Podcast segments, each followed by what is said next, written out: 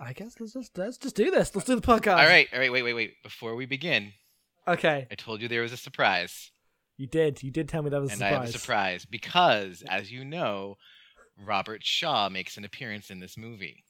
He does. And really really, does. when I think of Robert Shaw, I don't think of this or any other fucking thing he's done.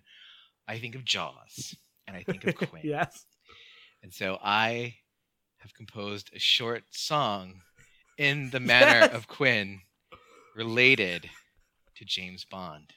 Oh, this is beautiful. This is the best thing. Farewell and adieu to you, James Bond's ladies. Farewell and adieu, you ladies of James. For M's given orders to stop being a pussy. We're sorry masculinity's still toxic today. Thank, Thank you. you, dear. Thank you. Thank you, Quint. Now that's a fucking intro.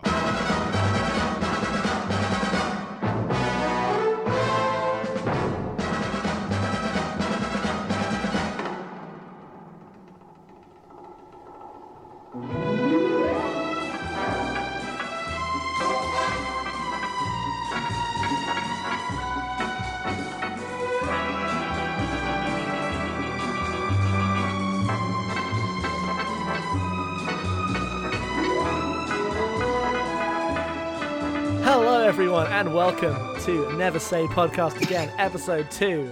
Uh, I am Jackson. I'm joined by Dia. Hello. Hi, Hi. How are you doing? I'm doing great Yeah, that's good. You know why? Why are you doing great? because I'm not drinking one of Bond's pussy weird martinis this time.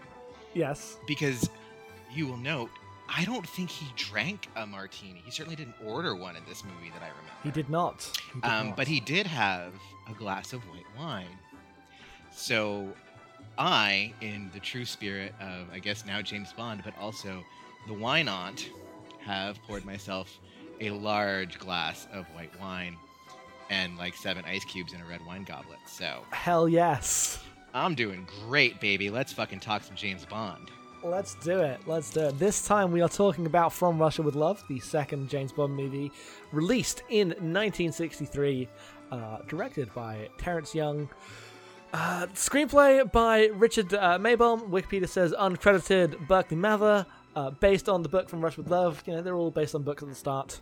Uh, I think they start to diverge before they drop the books. I think there's a part where they've got the book names but none of the plots. But we'll find out how true that is, I suppose, as we go. Um, I'm very excited for this because I had a great time last time. People seem to enjoy the podcast. We got some good responses. Thank you very much, everybody. Thank you. Yeah. Um, and I guess I guess I got into. it. I have a short summary from Russia with Love. Last time I didn't write down a summary, uh, but I, I thought you know I thought listen back I was like you know we could do with the summary. I'm gonna if you haven't seen Russia with Love, uh, here's how it happens. This is a very short, uh, very short bit to read out here that goes through the plot. So it begins. Um, it begins with a man who we don't know his name, but he's called Grant, training in a uh, mansion for, that Spectre own and you find out that it's training because it starts out with Bond infiltrating this place, uh, and Grant takes like two minutes to assassinate him, and they're like, "Yeah, yeah, we're getting really good at killing these James Bonds," and pulls off the mask and reveals it was not actually Sean Connery. They've just been killing random guys uh, in their plot for revenge. Uh, then there's a title sequence, and we cut to a man who's really good at chess who gets like a notification that it's time to go uh, leave this chess tournament because something's happened. Um, and uh, this is number five of Spectre, uh, who has a plan to get revenge for Bond and to steal what is known as a Lektor cryptography device. Uh, his plan is pretty ridiculous. Uh, and Blofeld, who is now appearing, stroking his cat, no face, obviously, for now, uh, puts number three, who is Klebb, in charge of the uh, putting the plan to action. Uh, Klebb is a former Soviet uh, official who was very high ranking, and her defection has been kept secret. Uh, so she uses her defection to go back, or uses the defection being kept secret to go back uh, and to order a woman named uh, Tatiana Romanova, uh, who is like a, a cryptography clerk, basically in the Soviet intelligence agency, but not a high ranking. So uh, she orders him to take on this new mission. Uh, uh, orders her to take on this new mission, and that new mission is to a photo of James Bond and do everything that he says, basically because uh, they're gonna play they're gonna play them off each other. What ends up happening is the Russians send obvious bait to to M next, which is a picture of Tatiana Romanova, and she's like, "I've fallen in love with James Bond because I read his file. Please send James Bond to get me.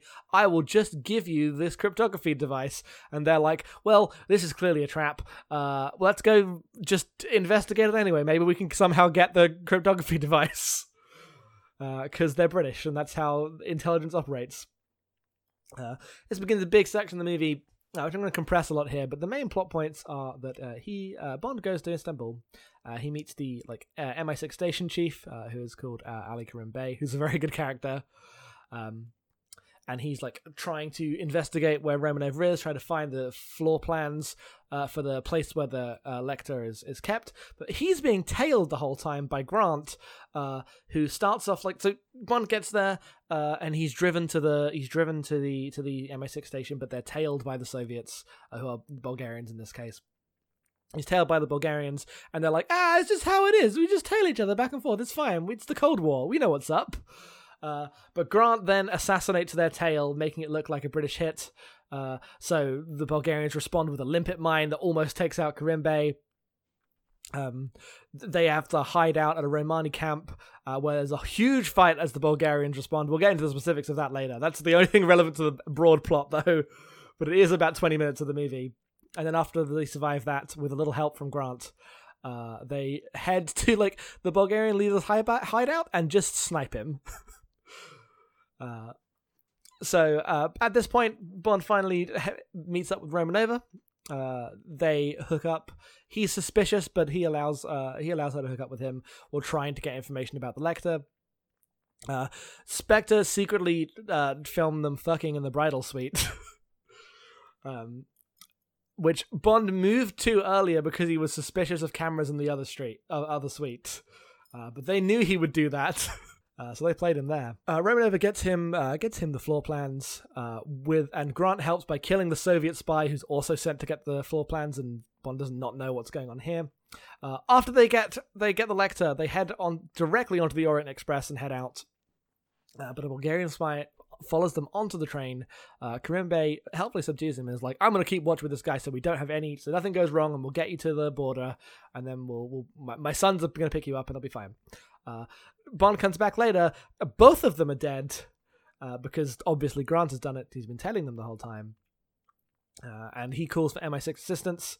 Uh, instead of actual MI6 assistance, who arrives is Grant going like, "Ah, oh, hello, old boy. I'm here from the MI6."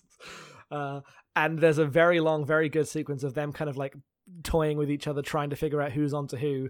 Uh, that emerges with Bond being victorious because of because of the gadgets he got from Q earlier. Um, that's that's how that goes again. Uh, condensing a lot.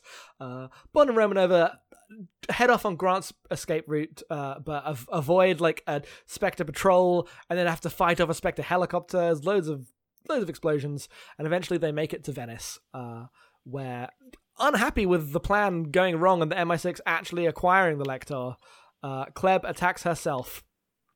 Um, and uh, poses a maid and is has James Bond at gunpoint, but then Romanova turns around and shoots Klebb, and it's like, haha, maybe I do love James Bond, and they uh, take a boat into the sunset.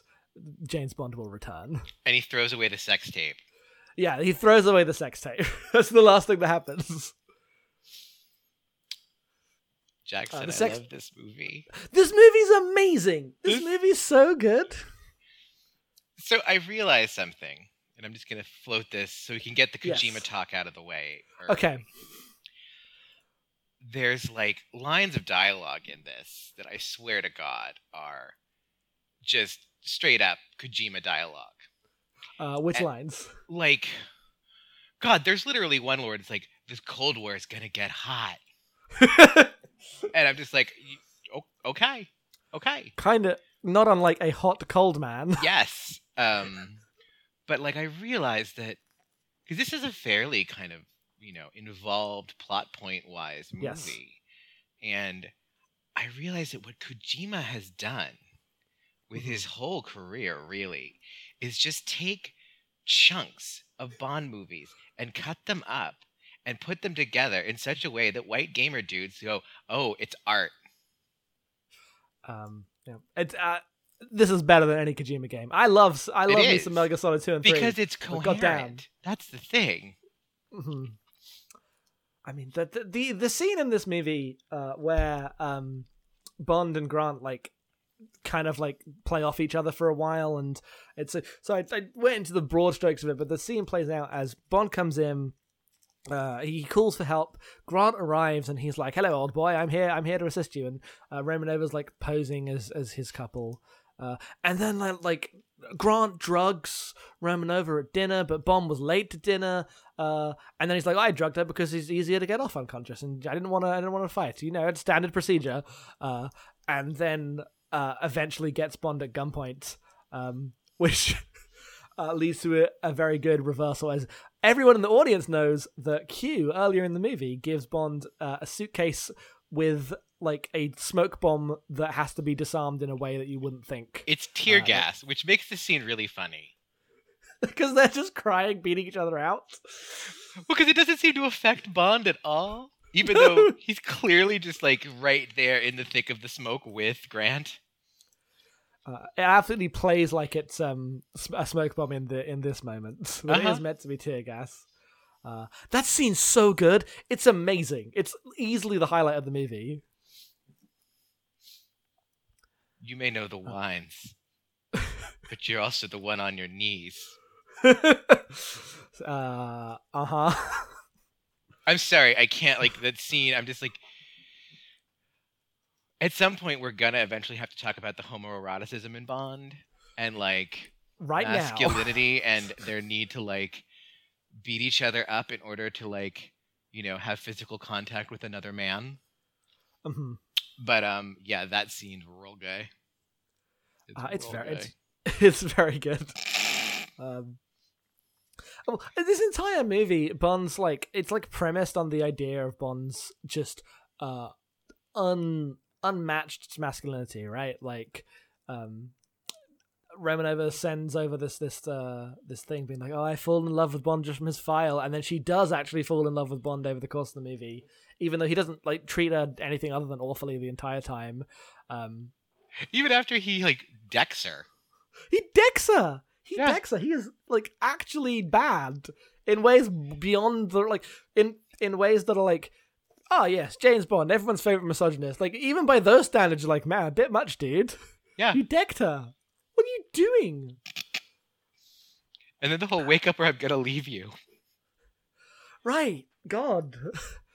Uh, so all that's going on. There's also the sequence in the Romani camp where um, th- th- th- th- there's two there's two women uh, who are dispute. They both want to marry the same man. Obviously, uh, that means that the only the only way to solve this is by um, uh, a fight to the death. Uh, and to see who the survivor will marry the man, and I'm like, I don't think that's based on anything, but go off, go off, King. I said Ian Fleming, um, which just leads to a ridiculous catfight between the two. Uh, A And, wonderful cat fight between the two. uh, yes, no, you're a big fan of this scene. I was I loved this shit out of this scene. I was just like, this is the best cat fight in cinema history. I love these bitches. I love their nails. I love that they're gonna tie up their skirts and like reveal their high waist bot like panties before wrecking the shit out of each other. And then the one bitch grabs a beer bottle to club her over the head, and then all hell breaks loose. Yeah, Wonderful. I was so into this.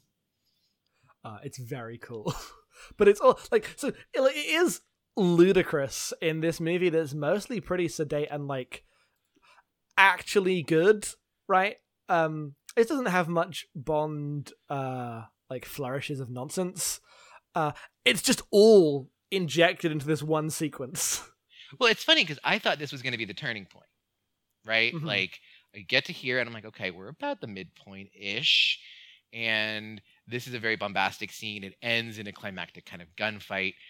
Okay, this is where shit is going to start becoming like like the first one is like this is where it's going to become Bond shit. Yeah. And then it doesn't really until the very end.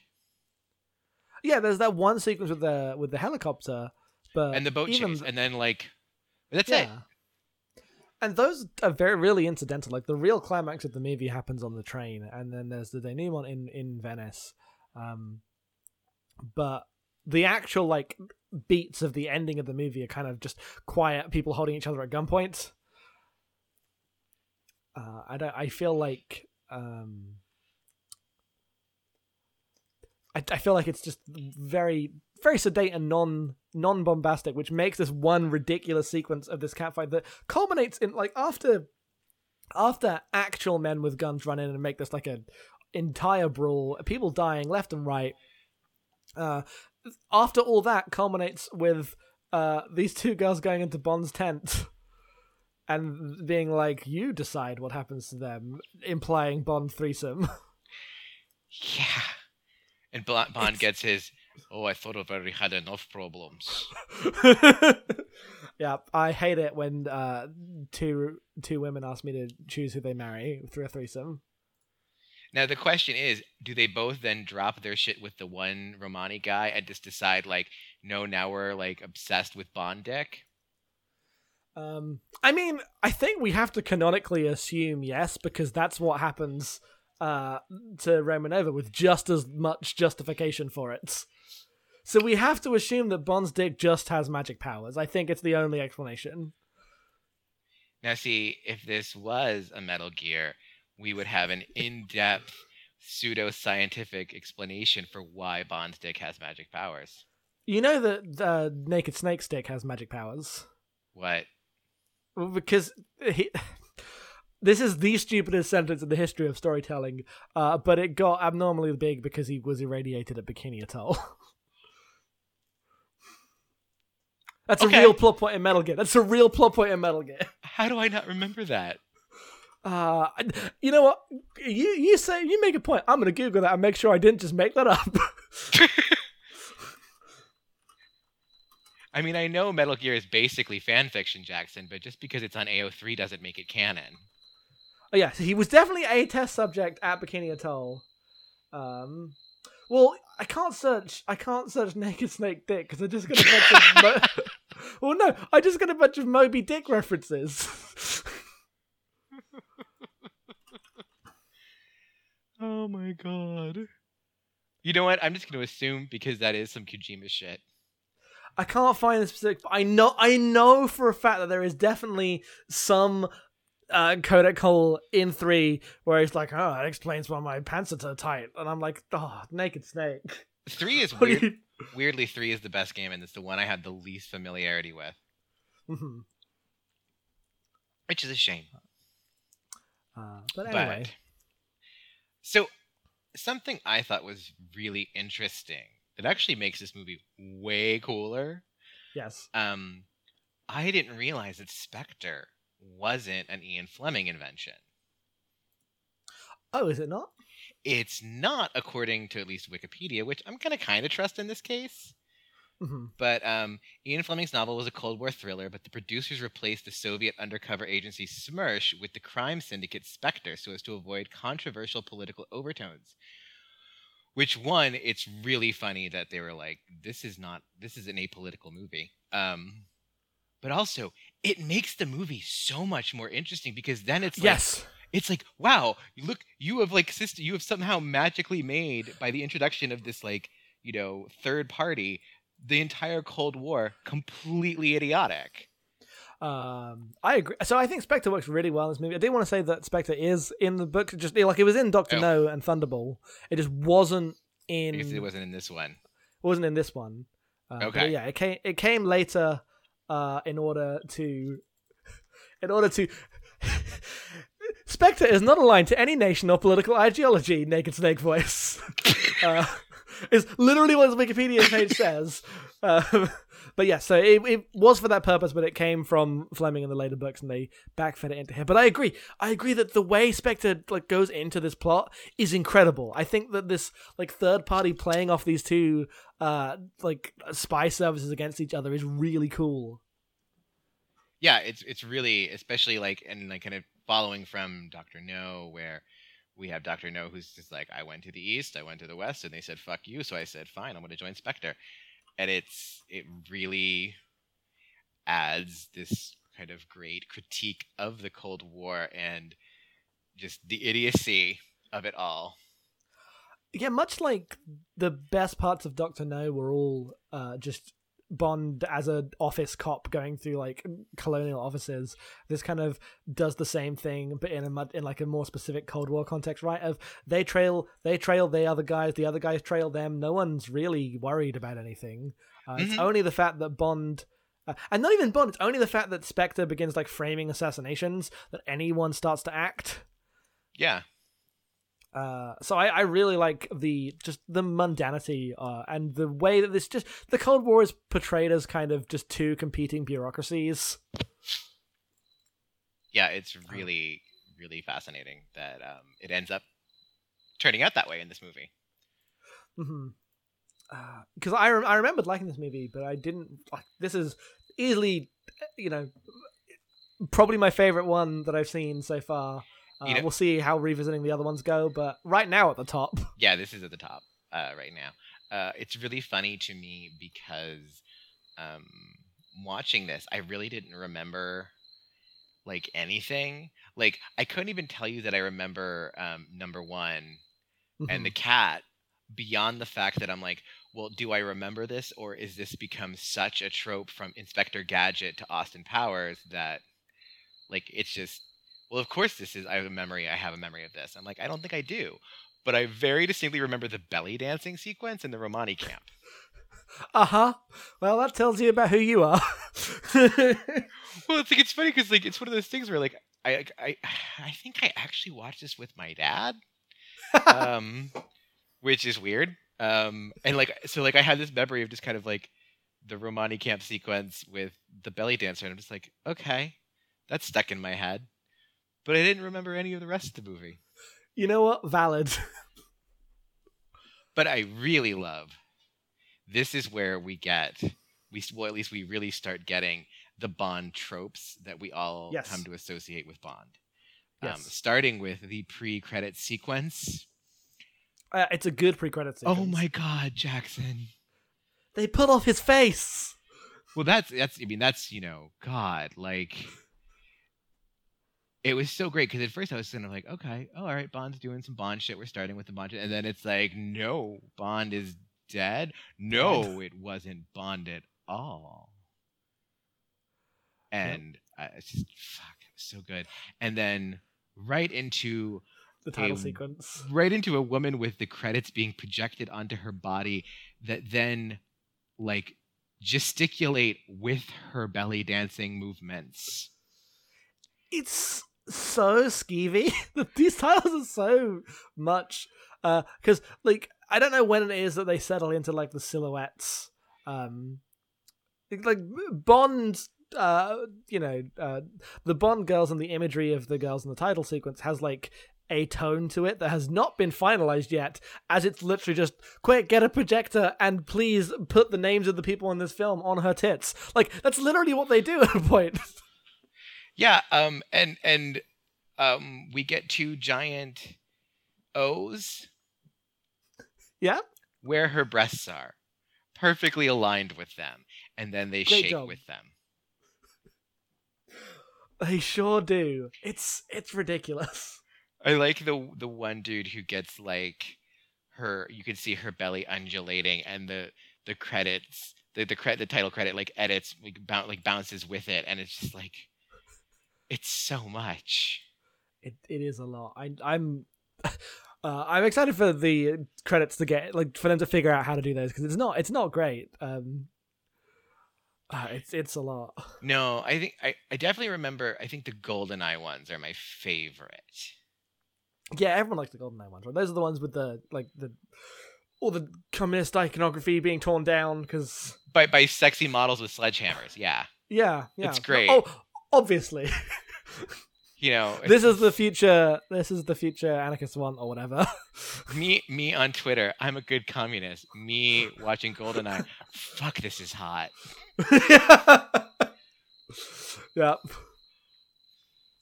Uh, we also uh, get the introduction of Q, uh, who had like credited as Boothroyd, like th- who was the guy last time, but is played uh, by you know our our favorite. Um, where's his name? I'm, I'm I know Uh. his name, but I want to get it right. Llewellyn, where, is he? Doug Llewellyn? Douglas? Desmond Llewellyn. Desmond, Llewellyn. I knew it was a D. Yes. And you're like, hey, he's already old. He's gonna do 40 more years of this. Yeah, like wow. Uh, I like the gadget in this movie. I think it's a good gadget.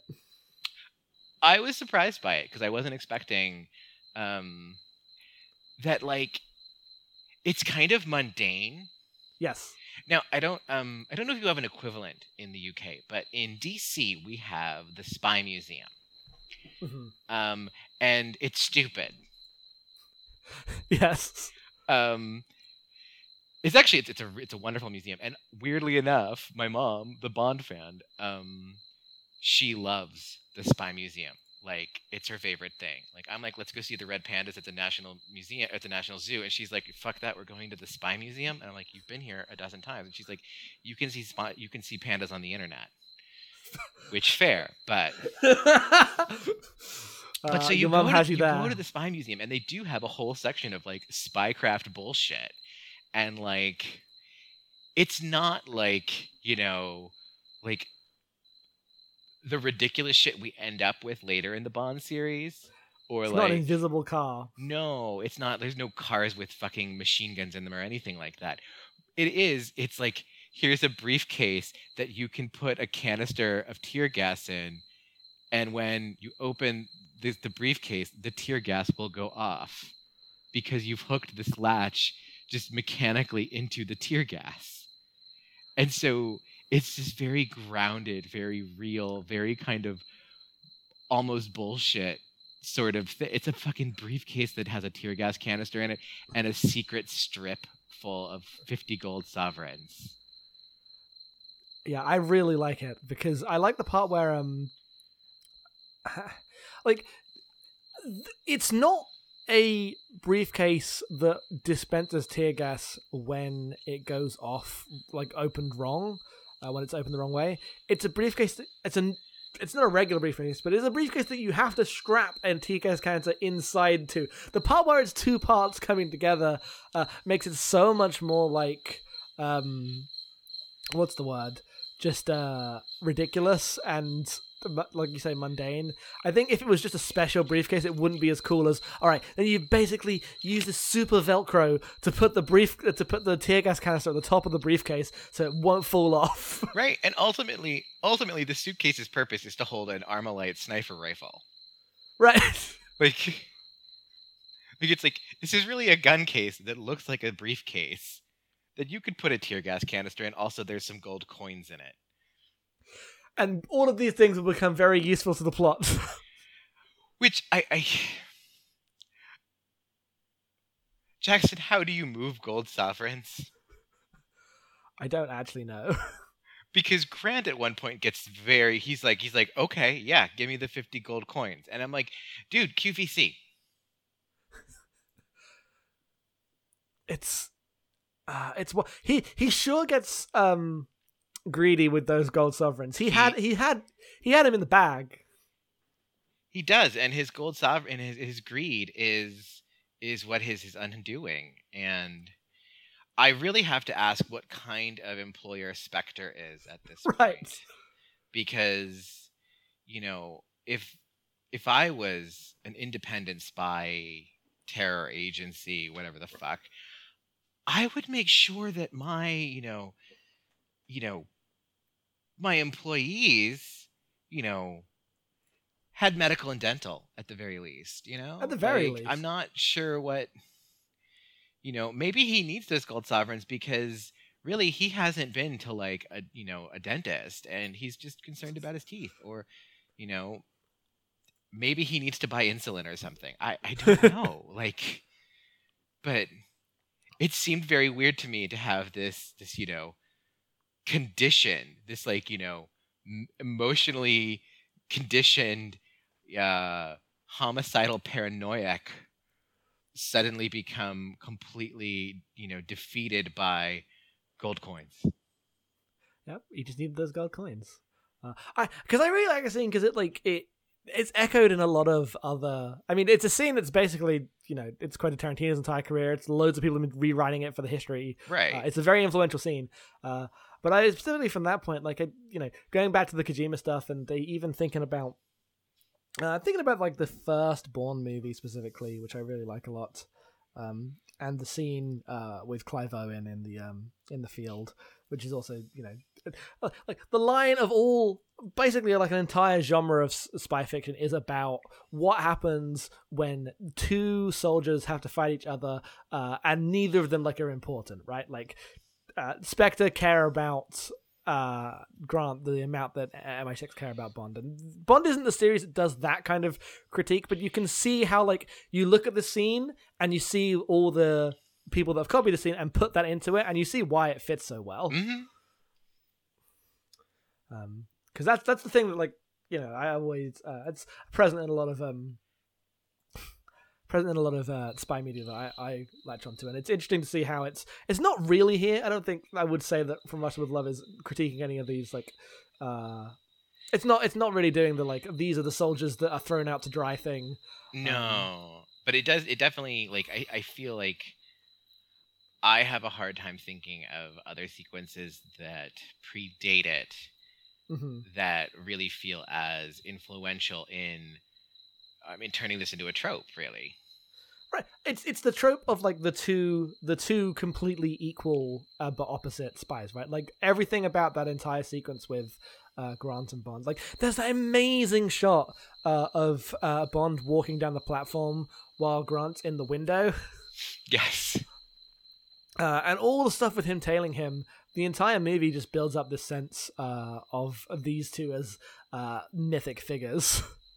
hmm Um, which is again the thing that just infinite spy works have ripped off through eternity. right. uh, and it's very good.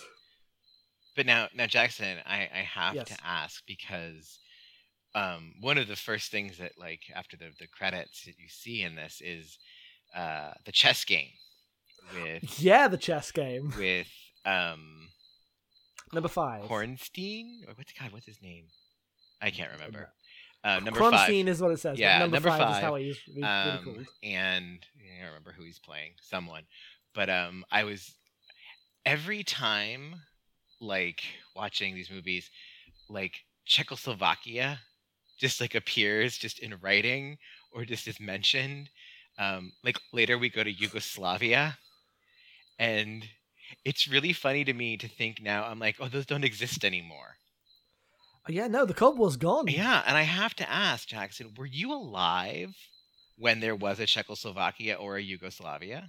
I don't believe I was born in 1993, so I was born a couple of years after the Berlin Wall fell. Okay, so Uh, you were so- born. Okay, Yugoslavia broke I don't up know in the exact date. if I remember correctly. Um, 1992, April 1992. So Ah. beat me by a year. Yeah.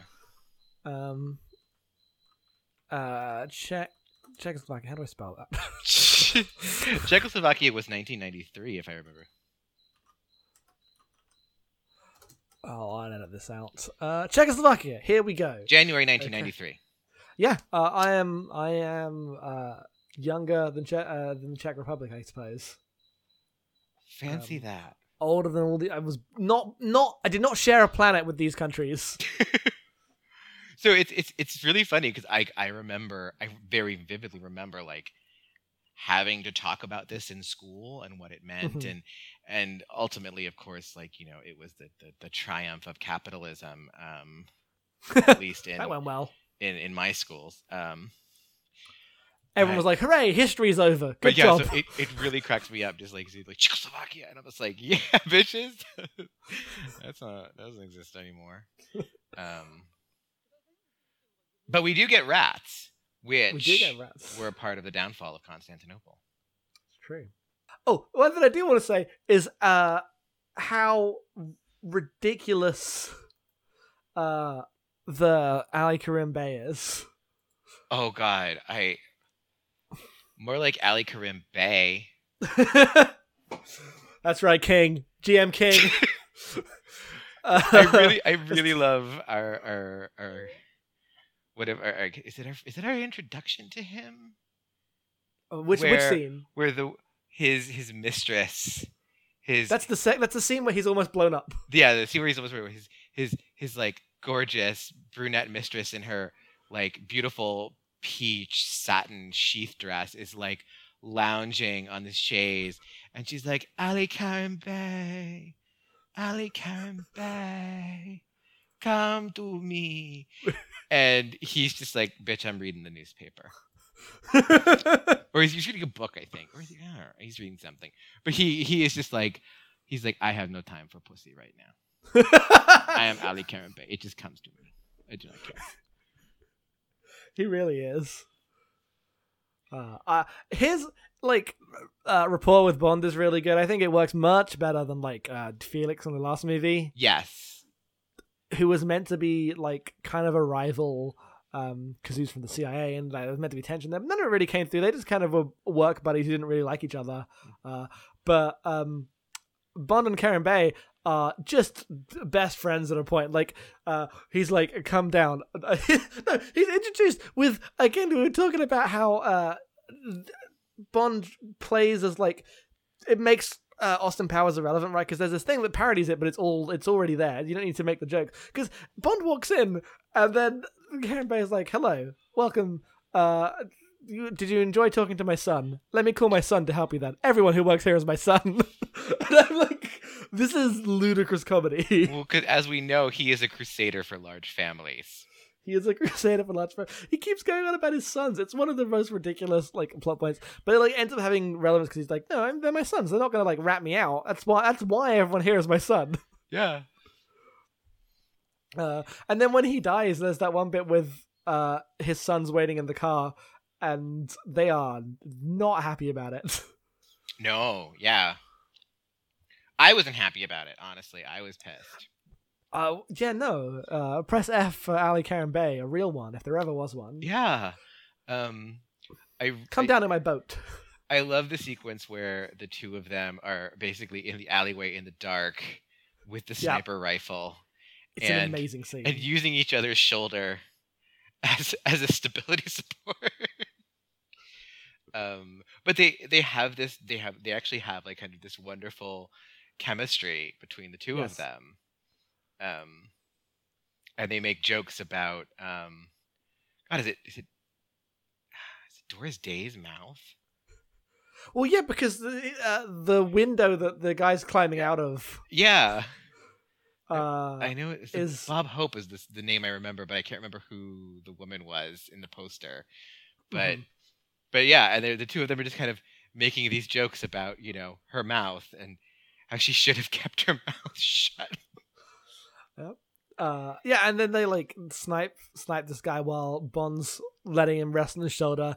Uh, it's very good. I think like Kerim Bey and um, in a very different way, Grant are the only people that Bond has any in both these movies uh, has like actual real chemistry with. Right.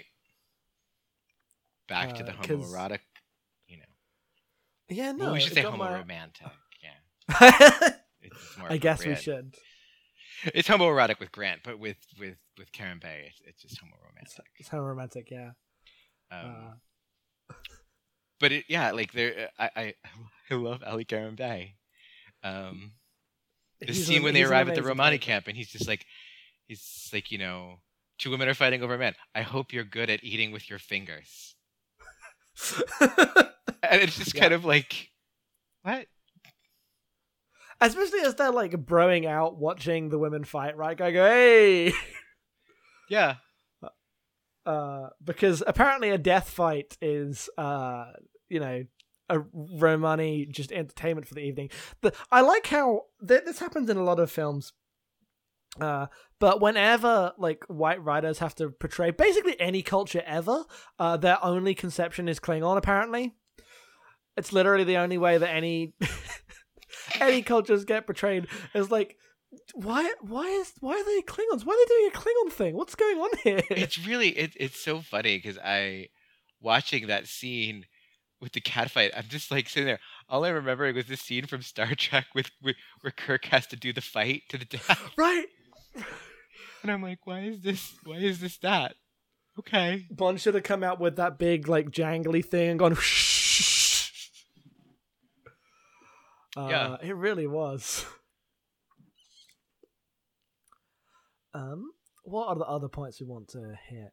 Uh, I think I want to say that one of the one of my feelings coming out of this movie was I think uh the only thing wrong is the wrong one, but the only thing that kind of falls flat is the ending, in my opinion.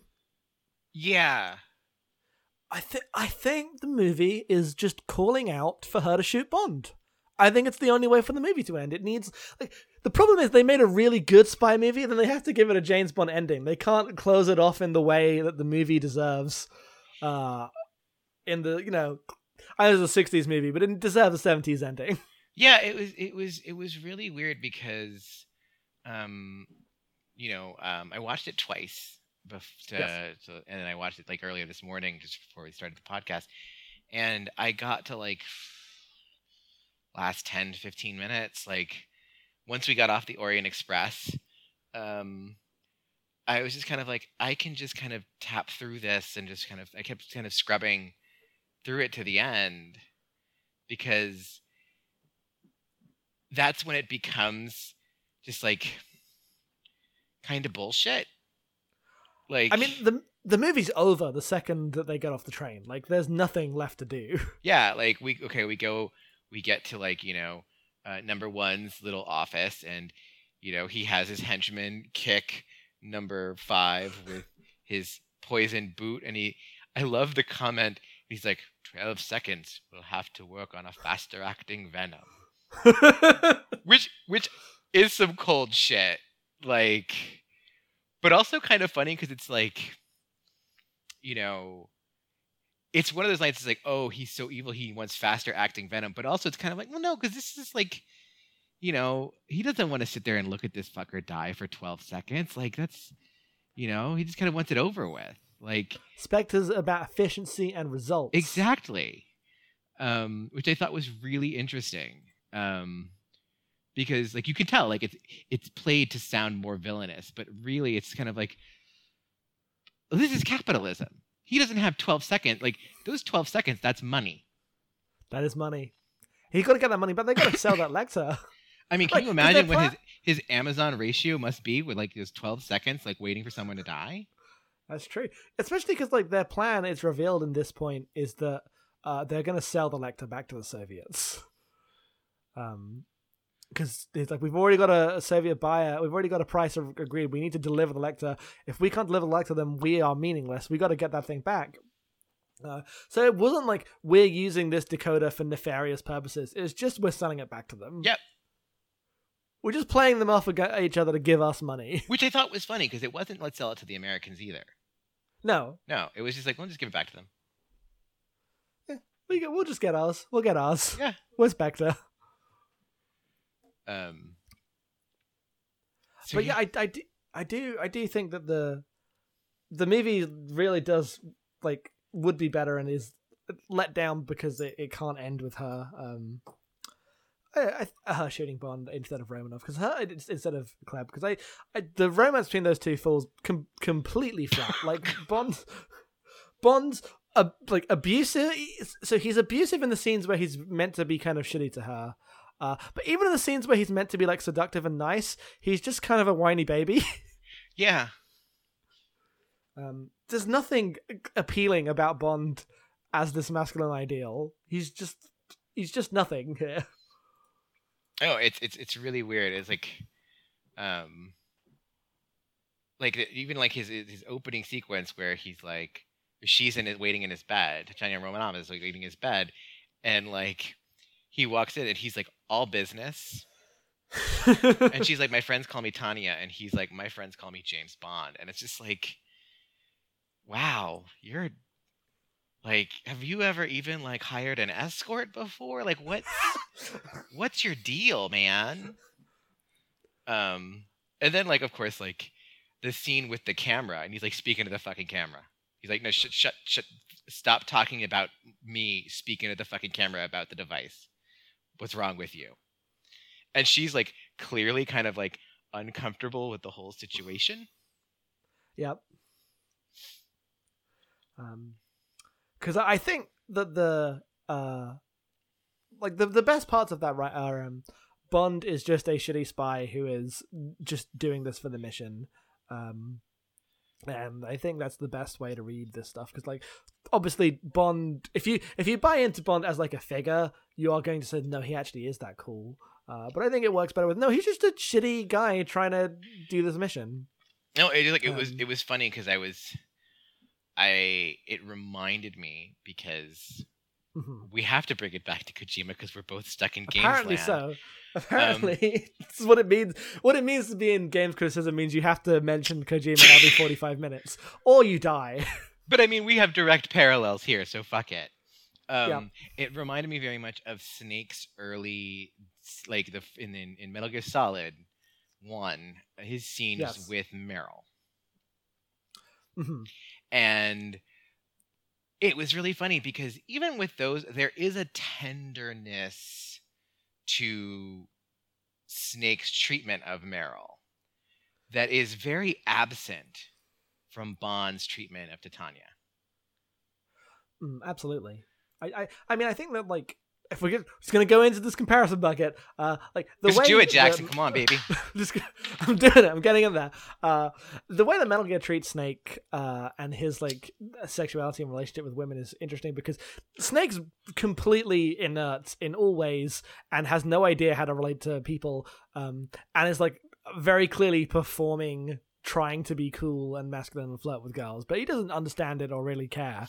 Uh, like he only ever relates to Meryl in terms of the mission, but he does relate to her. Like he does care if she dies, right? He is he cares she died because he is there to protect her. He sees it in these like black and white utilitarian terms, but he does like have empathy as a person and tries to like live with that. Bond isn't like dispensing harsh wisdom. He's just being an asshole. Yeah, like I was, I'm specifically thinking like of the scene where like you know Snake first runs into Meryl and she's in disguise, and he's just Those like rookie's those are eyes." rookies, right? And but you know Bond would just shoot. yeah, Bond just shoot in the face. Yeah. Or deck you, apparently. Shit. which he does. Uh, yeah. Uh, it, it it is interesting how that like because I was I was so like coming away from the ending thinking like like yeah it was needed needed to be a bit bit darker um but Bond can ne- like Bond can never take that actual extra step and have everything blow up in his face. It can't have like the girl be revealed to know I'm also a spy who cares about my country and I'm going to shoot you in the face because you know um, we are the same and everything. It has to have like Bond has to be the coolest at the end of the day Yeah. And throw away the sex tape into the canals of Venice. You think he made a copy before throwing it away? Um, no, because let's be real, he didn't do very well. My it was favorite a thing good is showing. like my favorite thing is, is that that means like Spectre is at least you know probably seen his deck. Oh, Spectre's. I mean, Doctor No's seen his deck. Oh yeah. Because he had he had to he went through the naked. Uh, No, because you know. because we had the we had the the the specifically placed barriers. Oh yeah, but there were people around there. I'm saying that it is Spectre intelligence. They've seen Bond's dick. They know it's magic. It's in his file. I love that. I love that. I know all about you. I've read your file. Well, I hope I don't dis- I hope I'm not disappointment. And it's just like, uh huh. Your, your dick's in there, Bond. yeah. God. God. Uh, what more points do we want to I hit? I want to talk about Sylvia Trench and Moneypenny.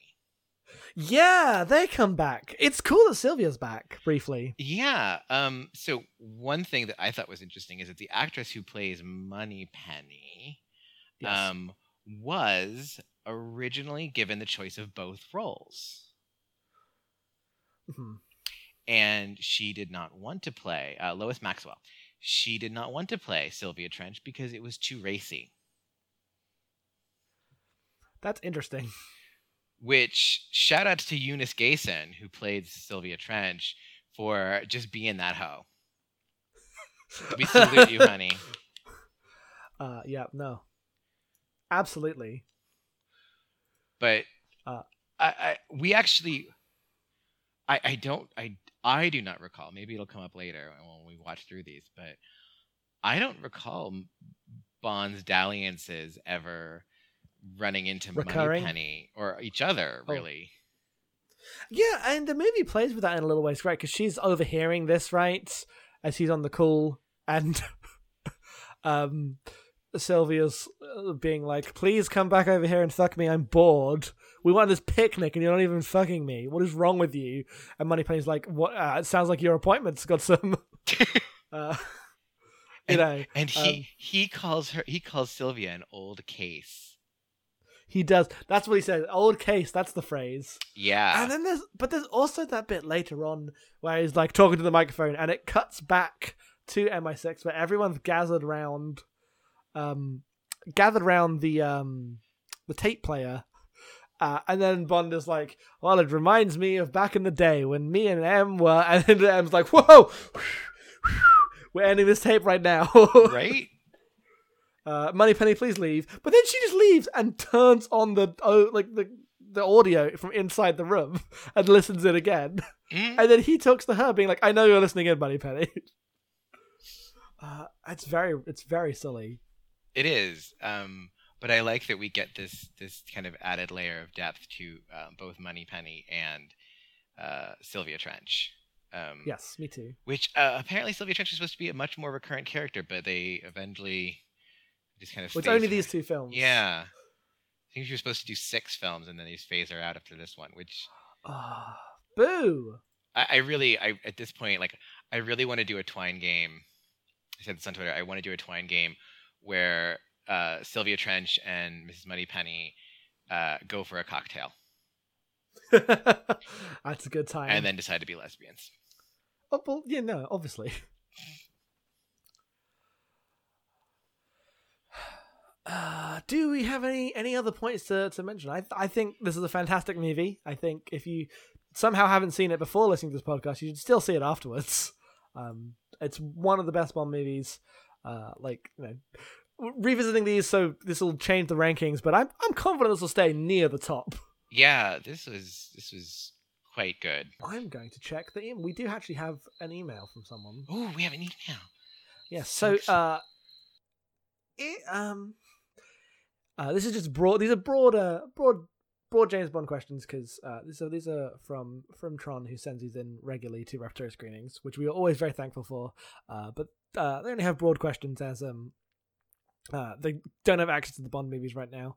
Uh, but I will say, if you want to uh, email in your questions, then please do. Podcast at abnormalmapping.com. Obviously, the next movie is Goldfinger. We'll do a question segment if we get any emails every time. If we don't, we won't do it.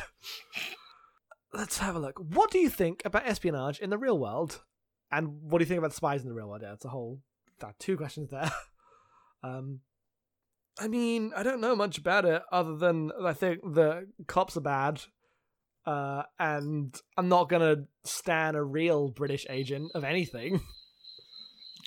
Yeah, like What I gathered from the Spy Museum is that um, spies are boring. They're Yes. boring cops. They are just boring cops. Yeah. It's like you know the scenes in like the X Files where Mulder like he gets punished and he has to go and like sit in a fucking room and just listen to like you know tape recordings all day. Like that's, That's really what I gathered is. from from the Spy Museum. especially like now right and you look at the news stories that come out about intelligence agencies what have you it's people monitoring algorithms and then like uh, logging it like i remember the thing recently that leaked that was the fbi posts on 4chan or whatever it was basically them trying to fit in uh, while being undercover and it was the most like these these are cops. These are just cops. Worst undercover cops i've ever seen in my life. Yeah, and like I mean now it's just like a lot of it just like they're just nerds. They're just IT nerds. Or or math nerds. but also like Math nerds who want to be not- cops. math nerds do want math nerds do want to be cops. Oh man, they do. They sure do. So do math Um, rockers. uh, but yeah, it's it's interesting how like you know again brought up Metal Gear and Bond uh, um Bourne sorry not Bond uh in this podcast as like examples of the the spy and the soldier uh like done wrong by their nations and you know kind of being metaphors uh for just like the abuses of um you know shitty imperial states. And i think that the fiction's a good vector for it. But if i knew a real person who was a spy they're just they're just part of that complicitly.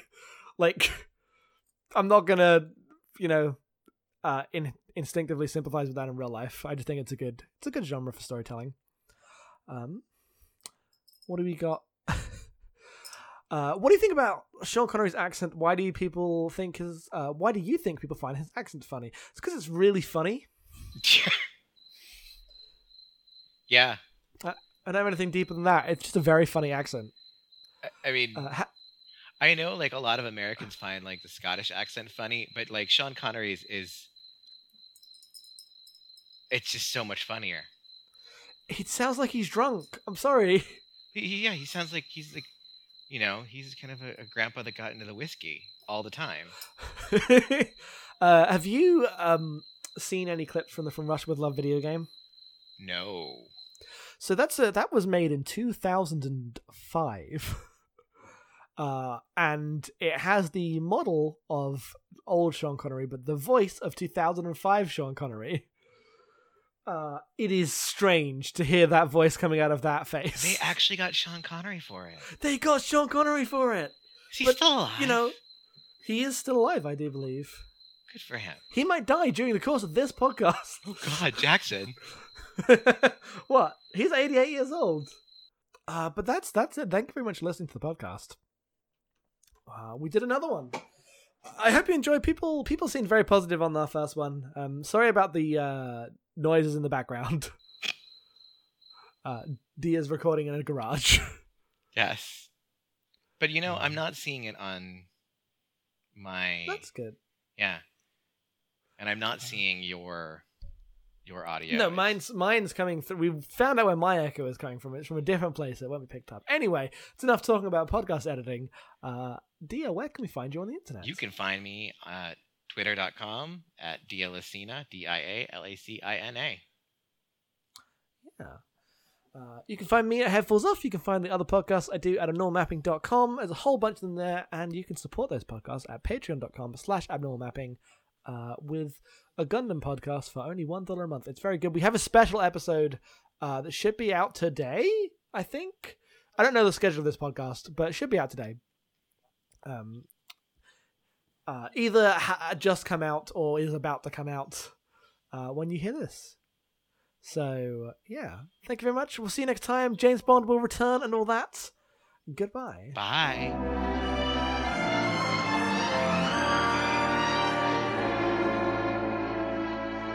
From Russia with love,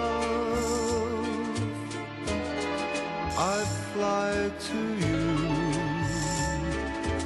much wiser since my goodbye to you. I've traveled the world to learn I must return from Russia with love. I've seen places, faces, and smiled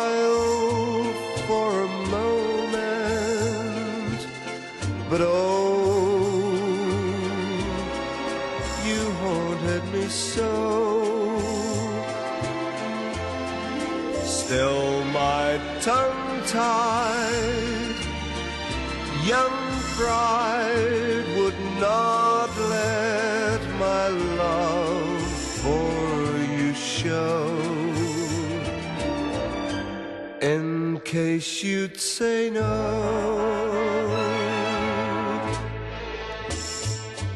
To Russia I flew,